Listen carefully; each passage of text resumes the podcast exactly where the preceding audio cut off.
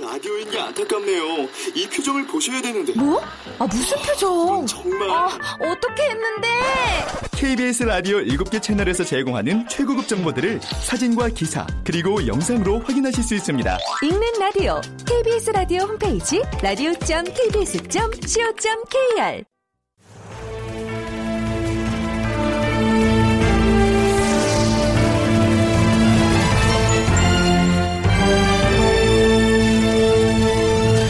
다큐멘터리 역사를 찾아서.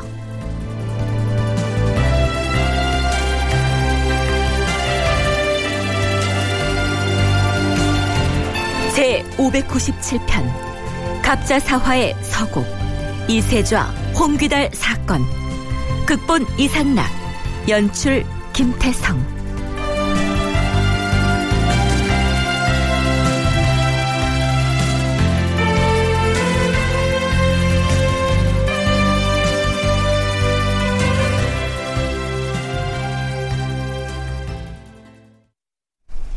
여러분 안녕하십니까? 역사를 찾아서의 김석환입니다. 지난 시간에 우리는 무오사화 이후 갑자사화가 일어나기 이전까지 국왕인 연산군과 대간의 관계 그리고 연산군과 훈구 대신의 관계가 어떻게 변해왔는지를 살펴봤는데요. 무오사화로 인해서 한때 위축됐던 대간이 갑자사화 직전 무렵에는 어떻게 달라졌는가 하는 것은 연산군의 발언을 통해서 알 수가 있습니다. 음, 지금의 대가는 조금만 자기의 의논에 맞지 않는 것이 있으면 모두 그러다고 말하는 것이 아주 풍습이 돼버렸다. 옳은 것을 그러다고 하고 그런 것을 옳다고 하는 대간의 이 못된 풍습은 비록 공론이라는 명분을 내세우고 있으나 이것은 공론이 아니라 실제로는 임금을 조롱하는 것이다. 국가에서 대관을 설치한 까닭이 뭐냐? 공평한 도리가 무엇인지 그것을 듣고자 하는 것이 아니냐? 그런데 대관의 하는 행태가 이러하니 어찌 이 나라에 대관이 필요하다 하겠는가? 근래 들어 대관은 아주 작은 일이라도 과인이 명을 내리기만 하면 극단적으로 간쟁을 일으켜서 아예 임금의 두 손을 묶어두려 하고 있다. 이것이야말로 군주를 능멸하는 능상의 죄를 범하는 것이 아니고 무엇이란 말인가? 이렇듯 연산군은 대간에 대한 극심한 적개심을 감추지 않습니다. 서울대 규장과 강문식 학예연구사는 이 시기에 연산군은 대간들에게 맞설 만한 논리를 갖고 있지 못했기 때문에 이런 식으로 공박을 하는 방법밖에는 없었다 라고 설명합니다. 그 어떤 정치 행위와 관련된 것이 아니라 개인적인 사치와 방종, 향락 이런 것들과 관련된 것이기 때문에 간쟁을 불러일으킬 수밖에 없는 그런 부분인데요. 이제 그걸 가지고 그런 부분들을 계속해서 연산군은 그게 이제 국왕에 대한 견제, 뭐 당시 표현을 하면 능상 이런 것으로 계속 간주를 하는 거죠. 그렇기 때문에 이게 이제 정치적인 문제에서 어떤 논리적으로 공방할 수 있는 문제가 아니라 누가 봐도 자신의 어떤 그 문제가 있는 부분이기 때문에 그걸 대간의 간쟁에 대해서 이제 어떤 그 자신의 반론을 논리적으로 제기할 수 있는 건 아니고 다만 이것이 이제 국왕에 대한 도전이다라고 이렇게 공박할 수 있는 그것밖에는 논리가 없는 없다라고도 볼 수가 있는 거죠. 만약에 국가적인 정책이나 제도에 관한 논쟁이었다면 연산군도 대관을 향해서 나름의 논리로 대응을 할 수 있었겠지만 사치, 사냥, 낭비, 음행 이런 누가 봐도 지탄받아 마땅한 국왕의 개인적인 문제를 두고 대간이 공박을 해오니 그저 뭉뚱그려서 이것은 임금을 능멸하는 죄, 즉 능상이다. 이렇게 대응할 수밖에 없었다는 얘기입니다. 서강대 계승범 교수는 연산군이 이전의 임금인 성종과는 달리 대간과 이렇게 사사건건 파열음을 내는 것은 대간의 간쟁에 대처하는 능력의 차이 때문이라고 말합니다. 연산군 개인의 성격 문제보다는 시대 분위기가 바뀌어 나간다는 것이에요.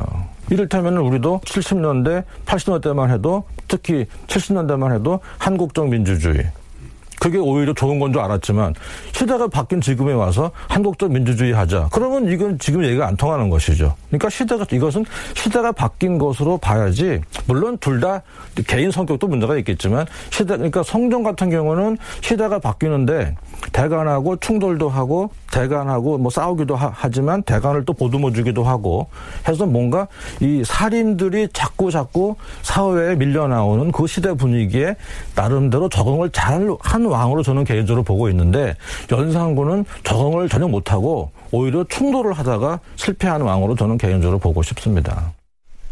그렇다면 연산군이 적대시한 대상이 대간뿐이었을까요?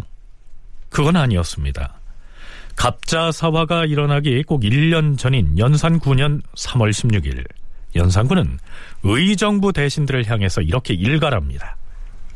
의정부의 정승들이 아무리 나를 그러다고 아래더라도 과인은 단연코 그것을 받아들일 수가 없다.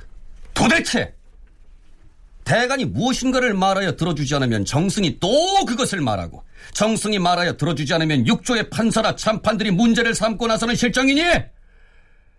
아이고, 허허. 이것은 가히 만류의 패단이라 아니할 수가 없다. 어? 요즘 대간이고 대신이고 군주가 하는 일을 기어이 이기려고만 생각하고 감히 다투기를 맞이하는데 이것이 능상이 아니면 무엇인가? 과인은 이를 매우 유감스럽게 여기고 분개하는 바이다. 연산군은 대간뿐만이 아니라 의정부의 정승들과 육조의 당상관을 모두 싸잡아서 임금을 능멸하고 있는 세력으로 몰아치고 있는 것입니다. 대간이든 대신이든 왕 앞에서는 똑같은 신하고 그들은 절대 왕의 권위에 도전해서는 안 된다라고 하는 이런 동일한 잣대를 이제 들이대다 보니까 대신들도 뭐 물론 사안에 따라서 조금씩 다르겠지만 그 이전처럼 왕을 절대적으로 지지한다거나 이렇게 하기는 어려운 그런 상황들이 나타나게 됐다라는 거죠.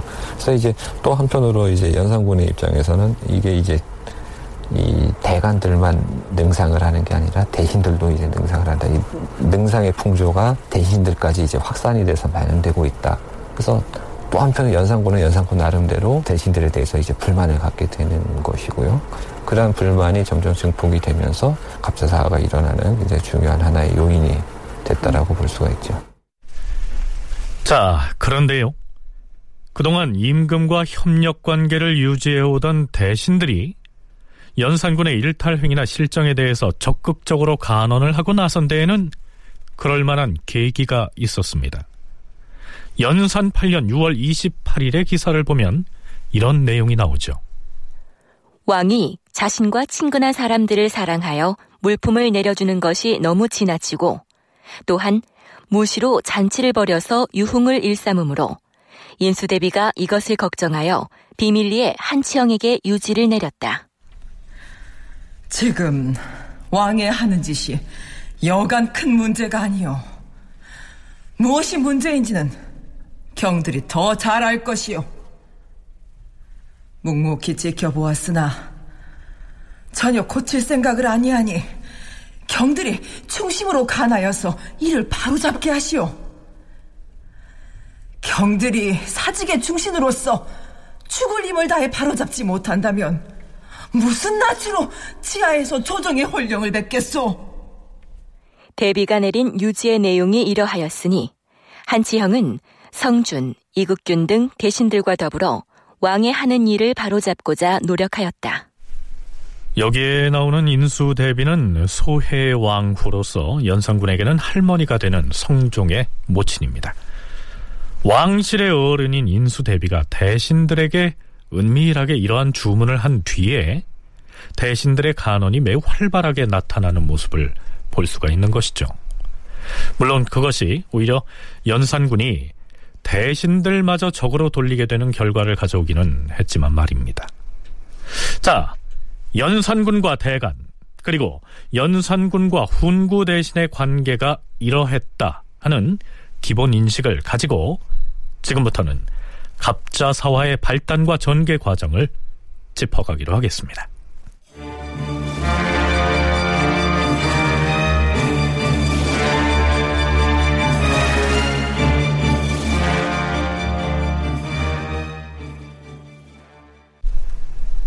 조선사 연구자들은 대체로 이 갑자사화가 이른바 이세자와 홍기달의 능상 사건에서 비롯됐다. 이렇게 얘기합니다.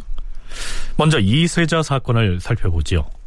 연산 9년 9월 11일 연산군이 창덕궁 인정전에서 원로 대신들을 위해서 연회를 엽니다.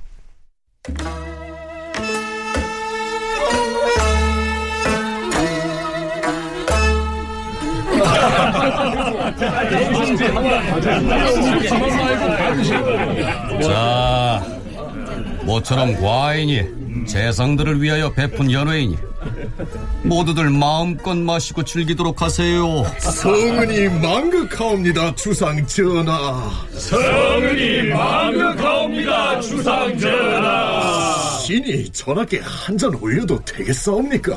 아, 그거 좋지요. 좋아요. 아, 여기 참여한 재상들의 술을 두루 한 잔씩 받을 것이요. 그 대신에 과인이 회배를 내릴 것인데 그 술잔은 모두 비워야 할 것이요. 자, 그럼 영성의 술잔부터 받을 터이니 한 잔 따르시오. 예, 주상 전하.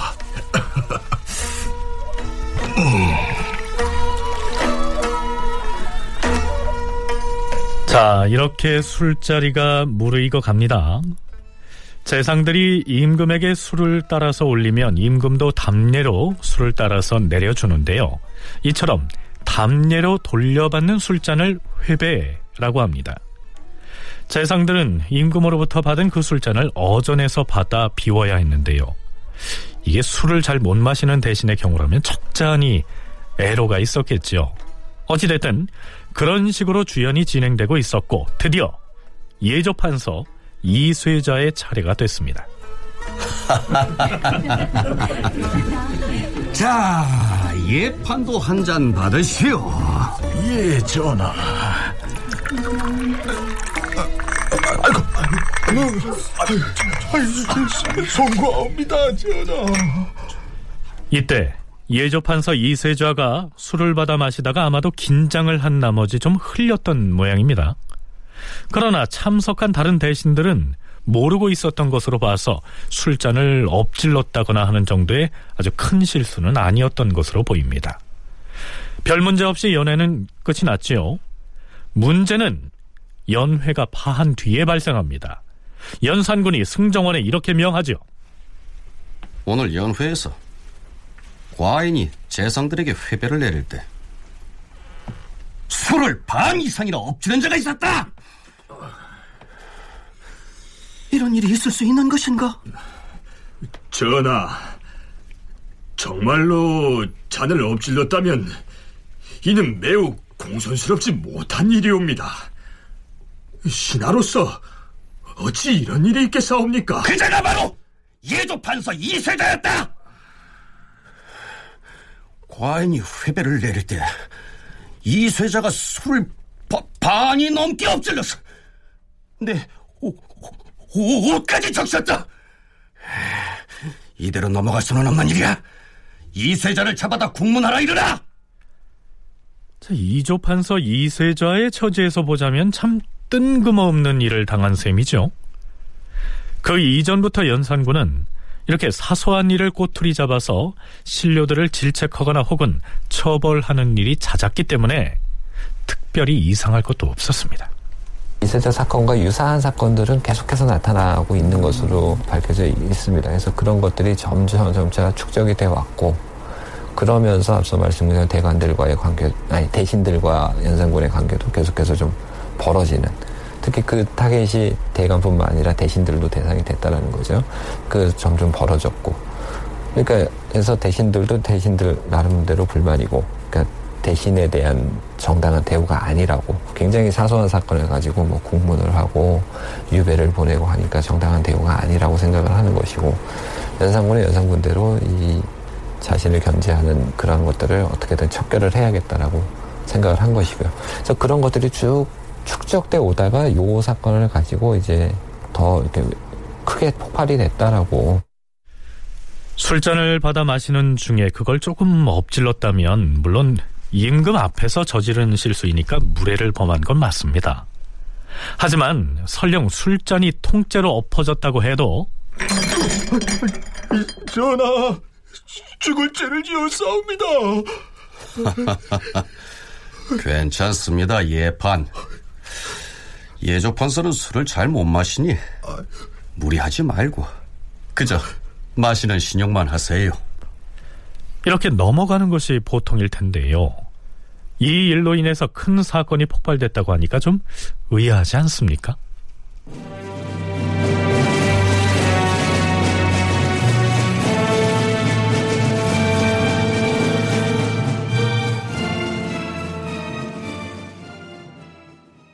다음 날인 9월 12일 이 수혜자는 과인이 하사하는 술을 엎질러서 내 옷까지 적셨다. 그뿐인가? 술을 자리 위에도 흘려서 오래도록 마르지 않았다. 무릇 재상은 작은 과실이 있더라도 용서하여 주는 것이 관례이나 이것은 심히 공경스럽지 못한 일이니 내버려둘 수가 없는 것이다. 더구나 이세좌는 모름지기 예를 관장하는 예조 판서인데 어찌 이럴 수가 있는가? 하참. 승정원은 이세좌를 추국하라는 내용의 교지를 작성하라. 하운데 전하, 어전에서 술을 흘렸으므로 추국을 하라고 하는 것은 그 교지 안에 이 문구를 꼭 넣어야 할 것이야. 이세좌가 소리가 나도록 술잔을 엎질러서 어휘까지 적셨다. 이 말을 꼭 써놓으란 말이다. 알겠는가? 예, 예, 전하.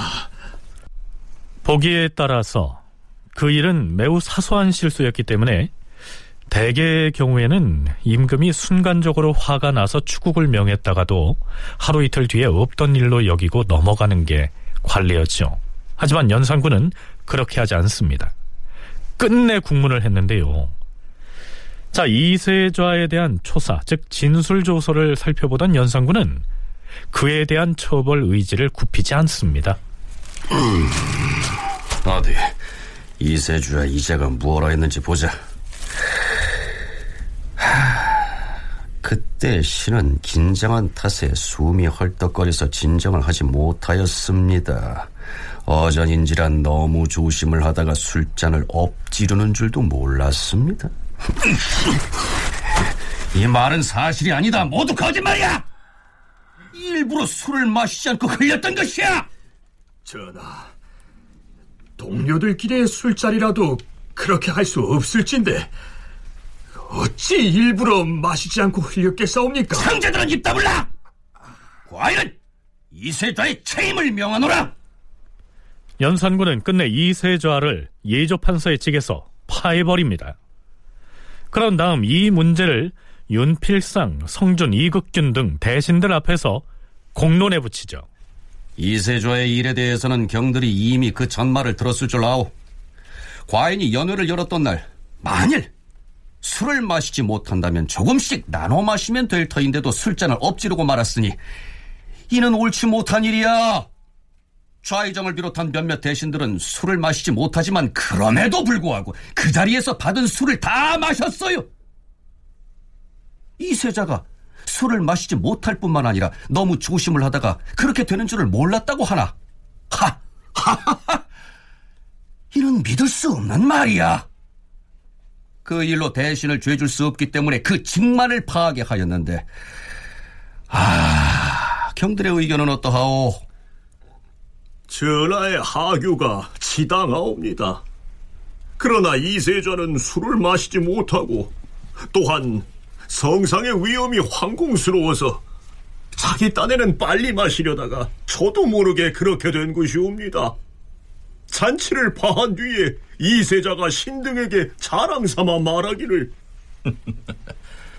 내가 평시에는 술을 못 마셨는데 아, 오늘은 전하께서 내리신 회배를 다 마셨다니까 그래. 이렇게 말하는 것을 신들이 듣고 웃어싸옵니다. 신들은 나중에 전하의 전교를 듣고서야 이세자가 그때 신뢰한 것을 알아싸옵니다. 만일 이세자가 일부러 엎질렀다면 어찌 다른 사람들에게 회배를 다 마셨다고 자랑하였겠사옵니까? 이로 미루어 보면 이 세자는 술을 쏟은 것을 깨닫지 못한 것이옵니다. 무슨 말을 하는 것이야? 설령 그가 술 쏟은 것을 깨닫지 못했다 하더라도 어쨌든 그것은 매우 그런 일이야.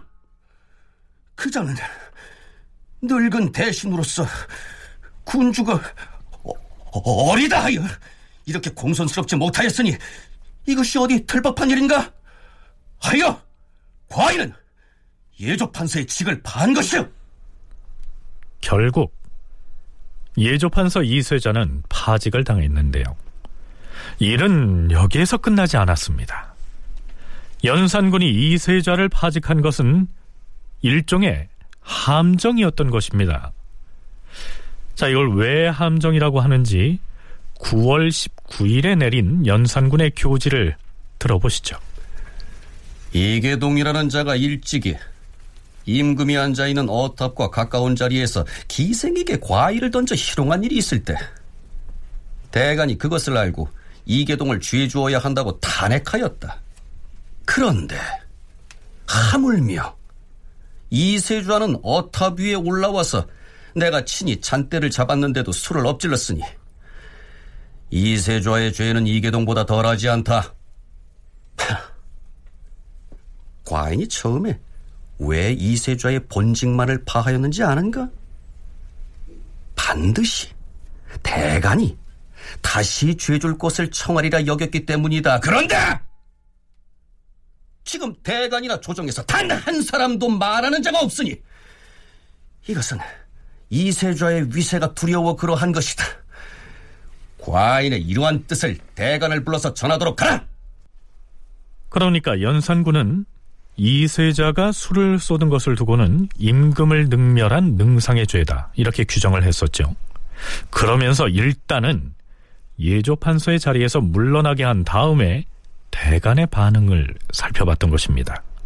박문식 규장각 학예연구소의 얘기 들어보시죠.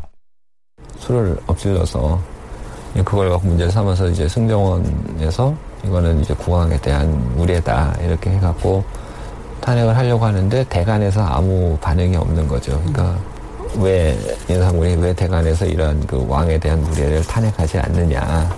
대간 입장에서 사실은 사소한 문제라고 생각해서 탄핵을 안한 건데 이제 연산군은 그걸 가지고 이세자의 어떤 권력 이런 것들을 대간들이 두려워해서 탄핵을 하지 않는다. 그러니까 왕보다 이세자를 더 두려워한다라고 하는 그러한 문제들. 특히 이제 이 당시 이세자는 50대 후반에 좀 고위 관리였고 연산군은 20대 후반의 젊은 왕이었고 노성왕 관리 권력자는 무서워하고 젊은 왕은 별로 신경 쓰지 않는다라고 하는 이러한 그 논리를 내세워서 대관들도 탄핵을 하고 그러니까 연산군의 계산은 이세좌를 예조판서에서 파직한다 했을 때 대간이 들고 일어나서 전하, 능상의 죄를 범한 자에게 기껏 예조 판서의 직을 삭탈하는 손에서 그치다니요. 이것은 아니 될 말씀이옵니다. 자고로 능상은 중죄이옵니다. 이 세자를 국문하여 엄벌에 처하시옵소서. 엄벌에 처하시옵소서 전하. 이럴 줄 알았는데 대간이 아무 반응을 보이지 않았던 것입니다. 대간이 대수롭지 않게 여겨서 아무 반응을 보이지 않는 것. 그것이 결국 대간이 연산군의 함정에 빠진 것이었습니다.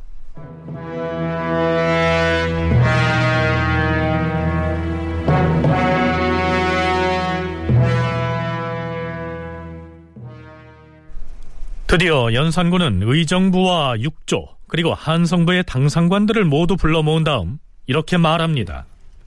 예전에 이계동이라는 자가 궐 안에서 기생에게 귤을 던져주며 희롱한 일에 대해서 대가는 매우 엄하게 탄핵을 하였다. 그런데 이세주와는 과인이 하사하는 술을 엎질렀으니 이는 교만 방종한 행동이 아닐 수가 없다. 이세좌의 일은 이계동의 일보다도 공손스럽지 못함이 더욱 심하다 할 것이야. 그런데 지금 대간 중에 누구 한 사람도 이것을 말하는 자가 없으니 하참 어인 일인가? 어? 이는 이세좌의 두 아들 중에서 이수의는 한림이고 이수정은 홍문관 관원이기 때문에 그 세력이 무서워서 말하지 않은 것이다. 잉! 이세자의 두 아들은 청유직 벼슬에 있는 것이 옳지 않으니 갈아치우도록 하라. 그리고 이세자의 죄를 다시 논할 것이 있는지의 여부에 대하여 대간은 벙어리인 양 단 한마디 말도 없으니 대간 역시 죄를 물어야 할 것이다. 형들은 각각 의논하여 과인에게 아뢰도록 하라. 이세자와 그 아들들의 위세가 두려워서 대간도 입을 다물고 있었다 하는 얘기입니다. 그렇다면 이 이세좌는 어떤 사람일까요? 이세좌의 본관은 광주이며 조부는 세조 때 우의정을 지낸 이인손이고 아버지는 형조판서 이극감이다. 성중 8년에 식년 문과에 급제한 뒤 대사관으로 특채되고 이조 참판이 되어서 명나라의 사신으로 다녀와서는 광양군의 작호를 받았다. 그의 아들 이수형, 이수의, 이수정 등은 과거에 급제한 뒤에 의정부 사인, 홍문관 수찬, 예문관 검열로 재직하고 있었으며 이세좌의 숙부들인 이극배, 이극증, 이극돈, 이극균 등은 모두 대신 반열에 있었다. 이처럼 이세좌의 집안은 막강한 광주 이씨 가문의 거족이었습니다. 말하자면 술자리에서 이세좌가 저지른 작은 실수를 큰 사건으로 이렇게 키운 것은 대신들 중에서도 세도가 당당한 이 이세자를 본보기로 지목해 제압을 해보겠다 하는 의도가 일차적으로 작용했고 그 다음으로는 이세자를 터치로 이용해서 대간을 잡겠다 하는 계산이 있었다 이런 얘기입니다. 연산군의 의도가 드러나자 이제 윤필상, 성준, 강귀손 등의 대신들도 연산군에게 고분고분 아부를 하고 나섭니다. 전하, 이세자가 주상전하를 면대하여 하사하는 수를 엎질렀으니 그 죄가 죽어 마땅하옵니다. 신등이 처음에는 이세자가 본래 술을 못 마시기 때문에 엎질러지는 것도 몰랐다고 여겼는데 전하께서 여러 번 전교를 하시기에 드디어 그 무례함을 알았사옵니다. 이세자의 죄는 용서할 수가 없사온데 신등이 미처 죄주기를 처하지 못하였으니 신들 역시 큰 죄를 지었사옵니다. 전하, 이세자는 하사하시는 술을 마실 때에 실로 거만한 마음이 있었기 때문에 그것을 엎질러서 어이까지 젖게 한 것이오니 그 죄가 진실로 죽어 마땅하옵니다. 아, 다만 이세자는 평소 술을 마시지 못하기 때문에 조심하고 긴장하다가 술이 흘러 쏟아지는 것을 몰랐다면 그 점은 참작할 만할 것이옵니다. 그러나 전하께서 친히 잔대를 잡고 하사하시는 술을 쏟았다면 무례하기가 이보다 더할 수는 없사오니 예조 판서의 직마를 파하신 것은 그 벌이 너무 가볍사옵니다. 또한 지금 대간이 이세자의 일을 논집하지 않았으니 대간의 죄가 무겁사옵니다. 물론 이것 때문에 대간에게 죄를 준다면 모든 대간이 다투어서 또 한 번 심각한 논란을 이야기할 것이니 과중한 배단이 있을까 그것이 염려되옵니다. 전하, 이세자가 이미 무례한 죄를 범하였으니 중한 벌을 내림으로써 조심스럽지 못함을 징계하여야 하는데 다만 본직을 교체하는 데에 그치시니 그 벌이 너무 가볍사옵니다. 춘추 좌전에 이르기를 군주에게 무례한 자를 보면 매가 참새를 쫓듯 해야 한다고 하였사온데 이 일을 당하여 대간이 벙어리인 양 한마디 말도 없었으니 역시 대간의 죄를 묻지 아니할 수 없사옵니다. 이렇게 대신들의 발언으로 분위기가 무르익었다고 판단한 연산군이 드디어 이렇게 결론을 내립니다. 음, 대간이 군주는 쉽게 책망을 하면서 같은 반열의 관리를 벌하는 일에 난색을 보이는 것은 그 자제들에게서 해를 입을까 싶어서 감히 말하지 못하는 것이다. 그러나 대간을 죄줄 수는 없으니 벼슬을 강등하여 서반의 직을 제소하고자 한다. 그렇게 하면 이 역시 죄를 주는 것이 된다. 무식한 놈들은 그깟 술 한 잔에 얽힌 작은 허물을 가지고 이렇게까지 할 것이 아니라고 말을지도 모른다. 그러나 이 자리에서 의정부와 육조의 당상관들이 대간의 직책을 바꾸는 일에 찬동하였으니 뭐 문제될 것이 무엇이겠는가?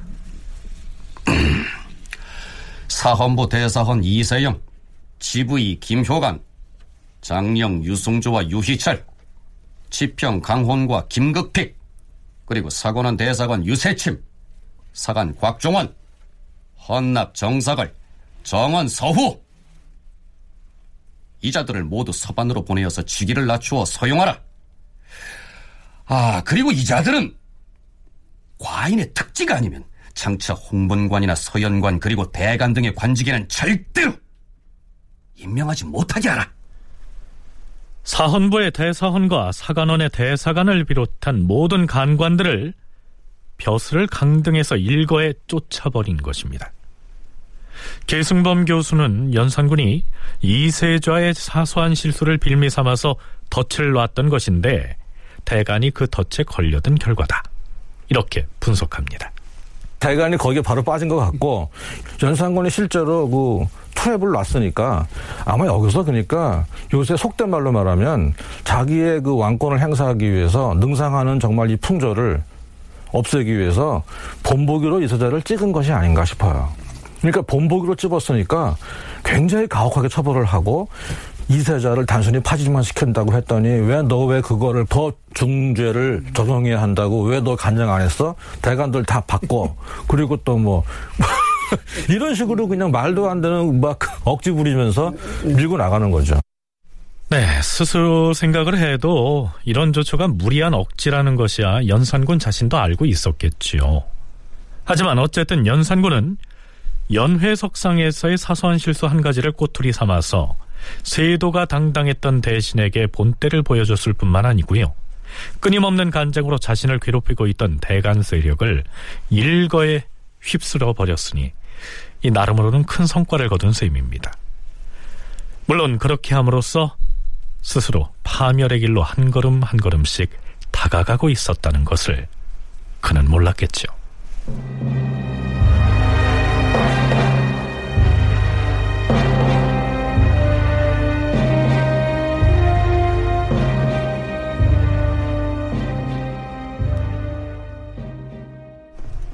연산군은 이세자를 전라도 무안현으로 유배합니다. 그리고 그의 아들인 이수형도 파직하죠. 하지만 사헌부와 사관원을 비워둘 수는 없었습니다. 이제부터 대가는 침중한 사람으로 구해서 제소하여야 하겠다.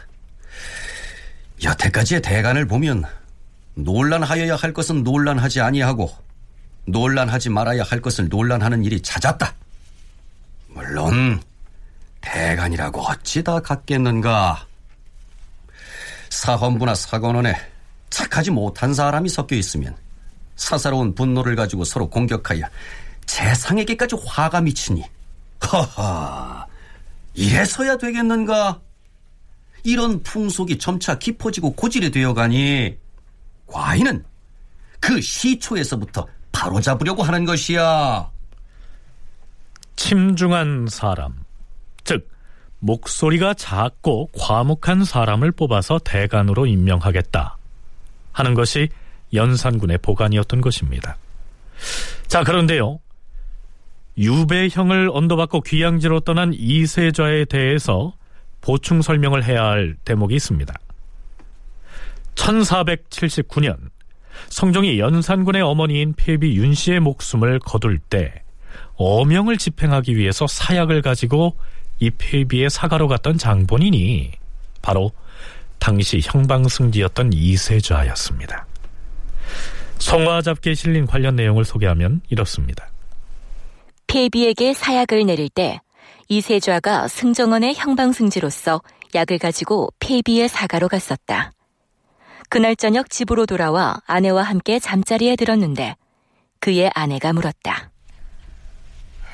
들리는 소문에 의하면 조정에서는 계속해서 패비의 죄를 논한다지요? 왜 말이 없으세요?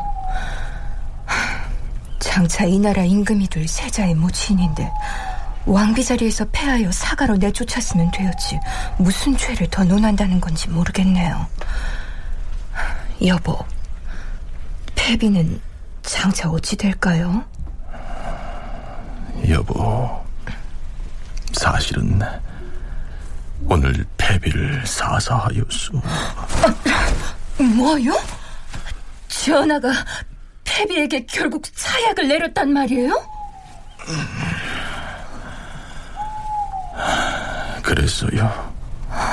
그 일만은 하기 싫었으나 내 직책이 형방승지였으니 어찌할 수가 없었소. 당신이 사- 사약을 가지고 패비에게 갔단 말인가요? 그렇소. 아이고, 이 일을 어찌해야 좋단 말이오. 아유, 이제 우리 집안은 종자도 보존하기 어렵게 됐습니다. 그 어머니가 죄도 없이 죽음을 당하였으니 훗날 아들이 임금 자리에 오르면 어찌 보복을 하지 않겠습니까? 이제 우리 집은 망했습니다. 망했어요. 네, 결론적으로 말하면 이세자는 뒷날 갑자년의 사화 때 아들과 함께 죽임을 당합니다. 그의 아내의 우려가 현실이 된 셈이죠.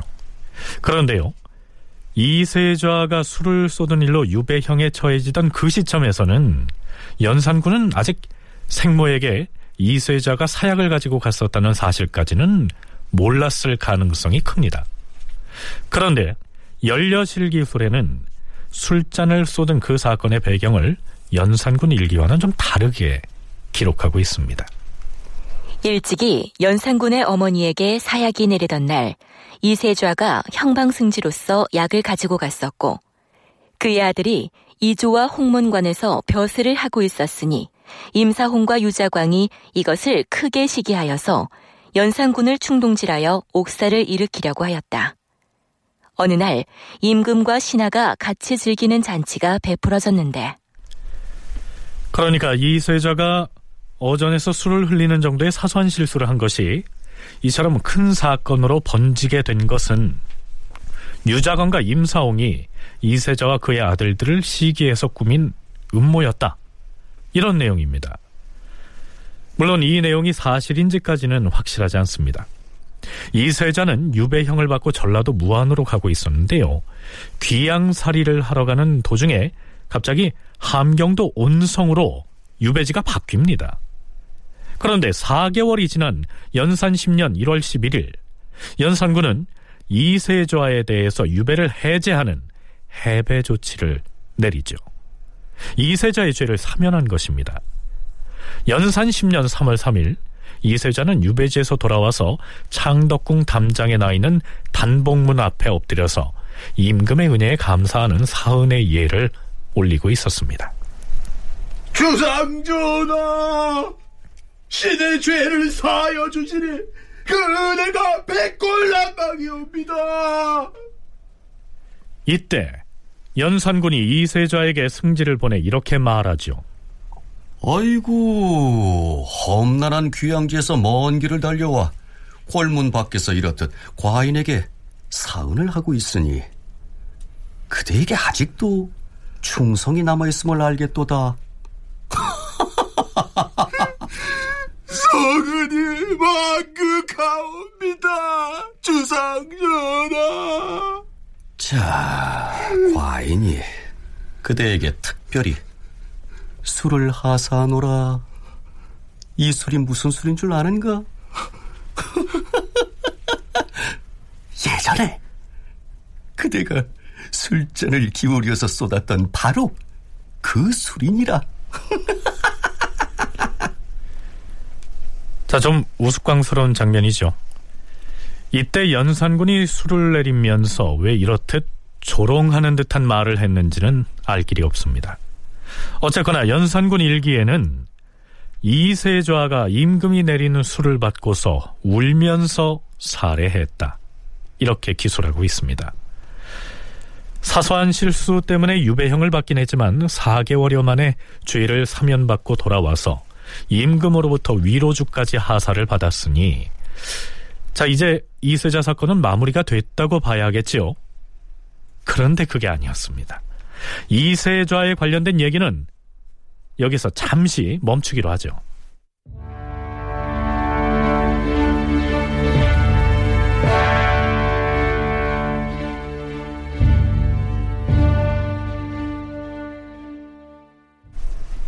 이세자가 귀양지에서 돌아온 지 일주일쯤 지난 연산 10년 3월 11일 이때 이른바 홍귀달 사건이 터집니다.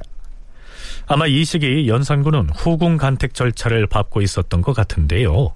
간택령에도 불구하고 처녀 단자를 제출하지 않은 사람이 있었던 모양이죠. 연산 10년 3월 11일 경기 관찰사 홍귀달이 임금을 찾아와서 이렇게 고합니다. 주상 전하, 신의 자식인 참봉 홍원국의 딸이 그동안 신의 집에서 지내왔사옵니다. 마땅히 처녀이므로 고래 들여보냈어야 하오나 손녀가 마침 병이 있어서 신이 홍원국을 시켜 그 사유를 고하게 하였는데 관계기관에서 일부러 칭병을 하였다 하여 홍원국을 국문하게 하였사옵니다. 전하, 신의 손녀에게 진정 병이 있지 않다면 신이 어찌 감히 거짓을 아르겠사옵니까?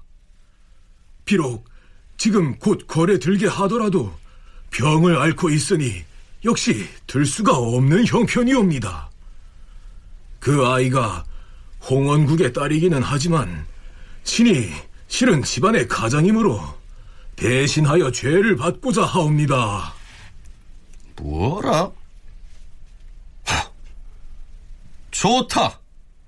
홍원국을 잡아다 국문하면 진실과 허위를 알게 될 것이다. 아비는 자식을 위하여 구원을 하고 아들은 또 아비를 위하여 서로 구원을 하고 있으니 참 이런 지극히 불순한 일이야. 홍귀달도 그의 아들 홍원국과 함께 국문하라. 이세좌에 이어서 이번엔 간택령에 응하지 않고서 손녀가 아프다고 해명을 한 홍귀달에게 불똥이 떨어진 것입니다. 그런데 연산군의 화살은 간택령에 응하지 않은 홍귀달과 그의 아들인 홍원국만을 향한 것은 아니었습니다. 연산군은 승정원을 향해서 잘못을 추궁하죠. 승지들은 들어라! 홍귀달이 과인에게 아뢰는 말이 옳은 것이냐 그런 것이냐? 이런 말을 홍귀달로 하여금 과인에게 고하게 하였으니 하! 어찌된 일이냐? 아! 승정원의 승지들도 국문하라! 전하, 다른 이도 아니고 원로 대신이 전하께 아뢰올 말이 있다 하여 승정원에 들었사온데 신들이 어찌 가로막을 수 있겠사옵니까? 뭐라? 누가 입꼬라라 하였기에 홍귀달이 과인에게 와서 그와 같은 배역한 말을 할 수 있다는 말이냐? 아? 그 불경함으로 말하자면 이세자가 하사주를 기울여 쏟은 죄와 다름이 없도다. 대신이 이런 마음을 가지고서 어찌 소임을 다할 수 있겠느냐? 당장에 홍기단의 직첩을 거두라! 승정원의 장관인 도성질은 어찌하여 홍기달이 과인에게 와서 불공한 말을 하도록 입계를 허락하였는가?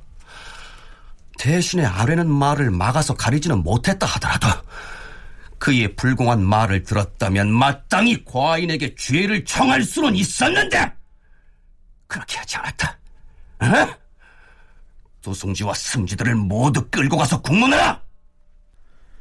연산군은 간택령을 어긴 홍기달 부자를 죄인으로 몰아가면서 동시에 홍귀달의 출입을 허용해서 국왕인 자신에게 손녀가 병을 앓고 있다는 등의 변명을 늘어놓게 한 그 죄를 물어서 도승지를 비롯한 승지들마저 처벌을 하겠다고 나선 것입니다. 승지들은 들으라. 홍귀달은 대신이다. 대신이면 문무 백관의 사표라고 할 수 있는데 과인에게 그런 불공한 말을 아뢰었다. 대저, 대신이 그 마음을 경계하고 조심하면 신진 선비들이 본받게 될 터인데 임금을 능멸하고 업신여기는 것이 이세좌와 다름이 없다. 승정원에서는 어떻게 생각하는가? 전하, 홍귀달이 제 지위를 믿고 불공한 말을 한 것인지 그 마음을 알지 못하겠사옵니다. 그러나 그가 한 말은 잘못되었사옵니다. 음, 어디 대가는 또 무엇라 하는지 들어보겠노라. 대사헌 이자건은 생각을 말해보라. 홍귀달이 능상의 죄를 범한 것이 아닌가? 주상전하, 홍귀다리는 필시 그 아들이 죄를 입을까 두려웠기로 와서 구원한 것이옵니다. 하온데 홍귀달이 비록 손녀를 당장 골에 들게 하시더라도 아파서 예고를 할 수가 없습니다. 이렇게 말한 것은 지극히 불경스러운 언사이옵니다. 신들이 지금 그 전교를 듣고 놀라는 마음을 금치 못하게 싸웁니다. 음, 그렇지, 그렇지. 군신 간의 구별이 엄격하지 않으면 상하가 물러나여 오랑캐나 다를 것이 없을 것이야. 그러므로 과인은 자주 그 폐습을 없애려는 것인데 고쳐지지 않고 오늘에 이른 것이다. 전일에 이쇠자가 하사주를 기울여 쏟아서 나의 옷을 적시기까지 하였으니 그 죄가 불경을 범한 것이야. 신하로서 불경죄보다 큰 것이 무엇이겠는가? 이럴 때 마땅히 대간인 자들이 탄핵을 하여야 할 것인데 그의 세력이 두려워서 입을 다물고 아무 말이 없었으니 그래서는 아니 되는 것이다. 대간만 그러는 것이 아니라 재상까지 한 사람도 말하는 자가 없었다. 이것은 대간이나 재상된 자들이 서로 분당을 이루어서 군주를 고립시키고 있는 것이니 아 이를 가만두면 우리나라의 왕업이 장차 무너지고 말 것이다. 홍기달이 과인에게 그처럼 불공스러운 말을 아는 것은 이쇠자가 공경스럽지 못한 죄를 범하였는데도 무거운 죄로 다스리지 않았기 때문이야.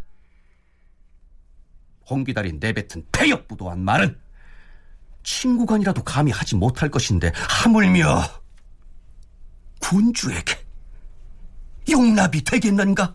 홍기달을 엄히 국문하라! 전하의 하교가 지당하옵니다. 이 세자는 과연 중한 죄를 범하여 사옵니다.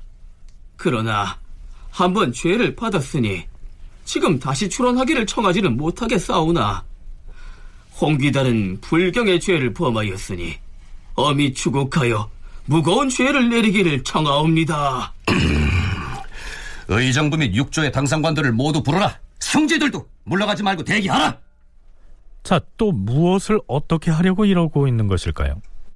계승범 서강대 교수는 물론 이 시기에 연산군이 이성을 가진 군주라고 하기는 이해할 수 없을 정도로 좌충우돌하는 모습을 보이긴 하지만 그래도 나름대로는 상당히 치밀한 계산을 하고서 신료들을 공격하고 있는 것이라고 분석합니다. 이사자를 처음에 파직만 시키고 대간이 어떻게 나오나 보기 위해서 함정을 팠듯이 이사자 한 명 딱 찍어서 이제 본부기로 삼고 일부러 홍기다를 지목해서 너 손녀딸 들여보내라. 이렇게 한 것이 아닌가. 가만 보면 좀 이게 연산군도 대책 없이 한 것 같지는 않고 연산군 나름대로 상당히 작전을 짜고 그 정말 그냥 정말 떵떵거리는 최고의 정말 당시 대상들 아닙니까? 그 둘을 탁 꼽은 게 아닌가. 근데 둘 다 마침 다 걸려드는 것이죠. 그러니까 정신적인 문제가 분명히 있긴 있지만 정신적인 것만으로 몰아가기에는 이건 부족하고 국왕이 된 지 몇 년 지났기 때문에 적어도 한 10년쯤 됐기 때문에 연산군도 신료들을 다루는 법을 나름대로 터득하고 있지 않았을까. 자, 연산군이 나름대로 전략을 세워서 일을 진행했을 것이라고 했는데요. 이세자에 이어서 홍귀달로 연결되는 이 사건을 과연 연산군은 어떤 방향으로 몰아갈까요?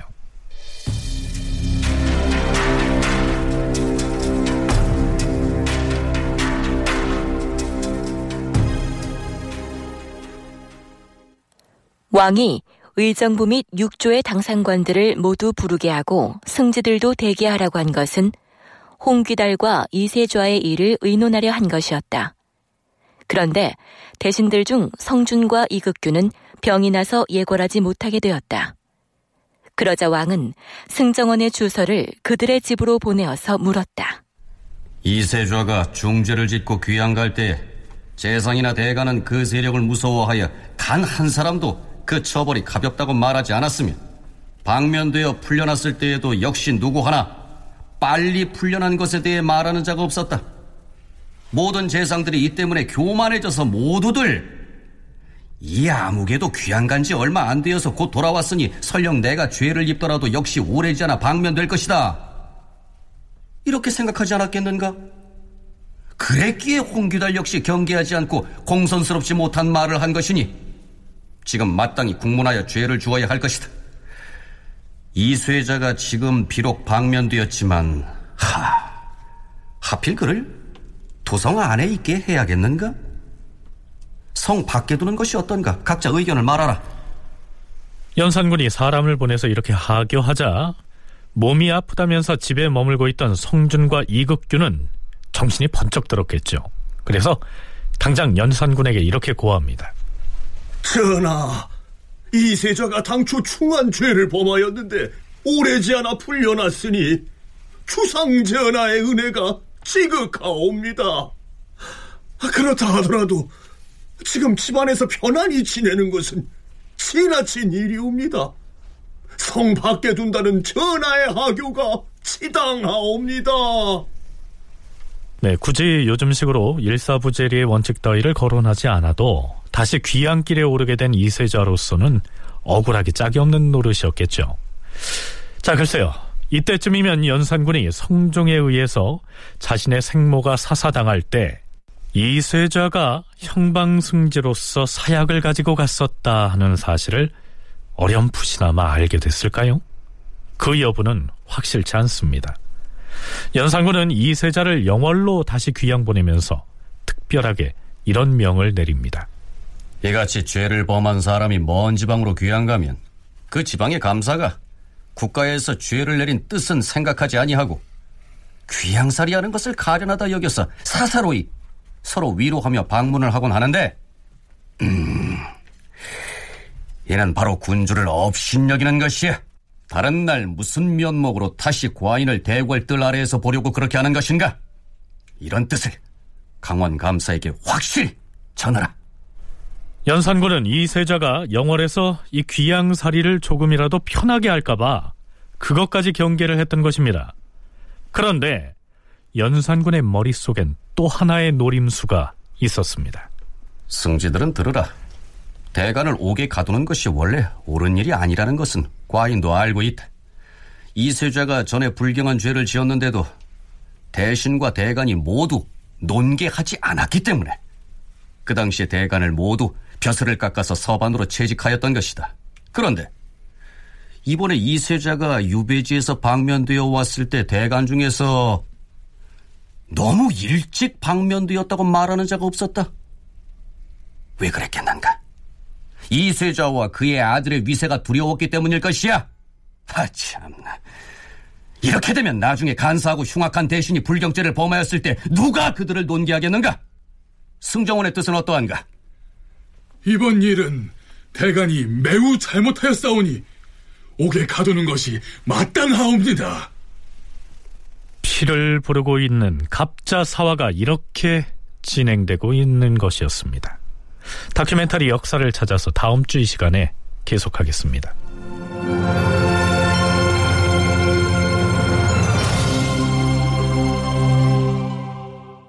출연 이규석, 이정민, 이규창, 김진수, 허성재, 석승훈, 남유정, 서다혜, 선우현수, 정의진, 구지원, 이진무, 낭독 미나, 해설 김석환, 음악 박복규, 효과 신연파 장찬희, 기술 이진세.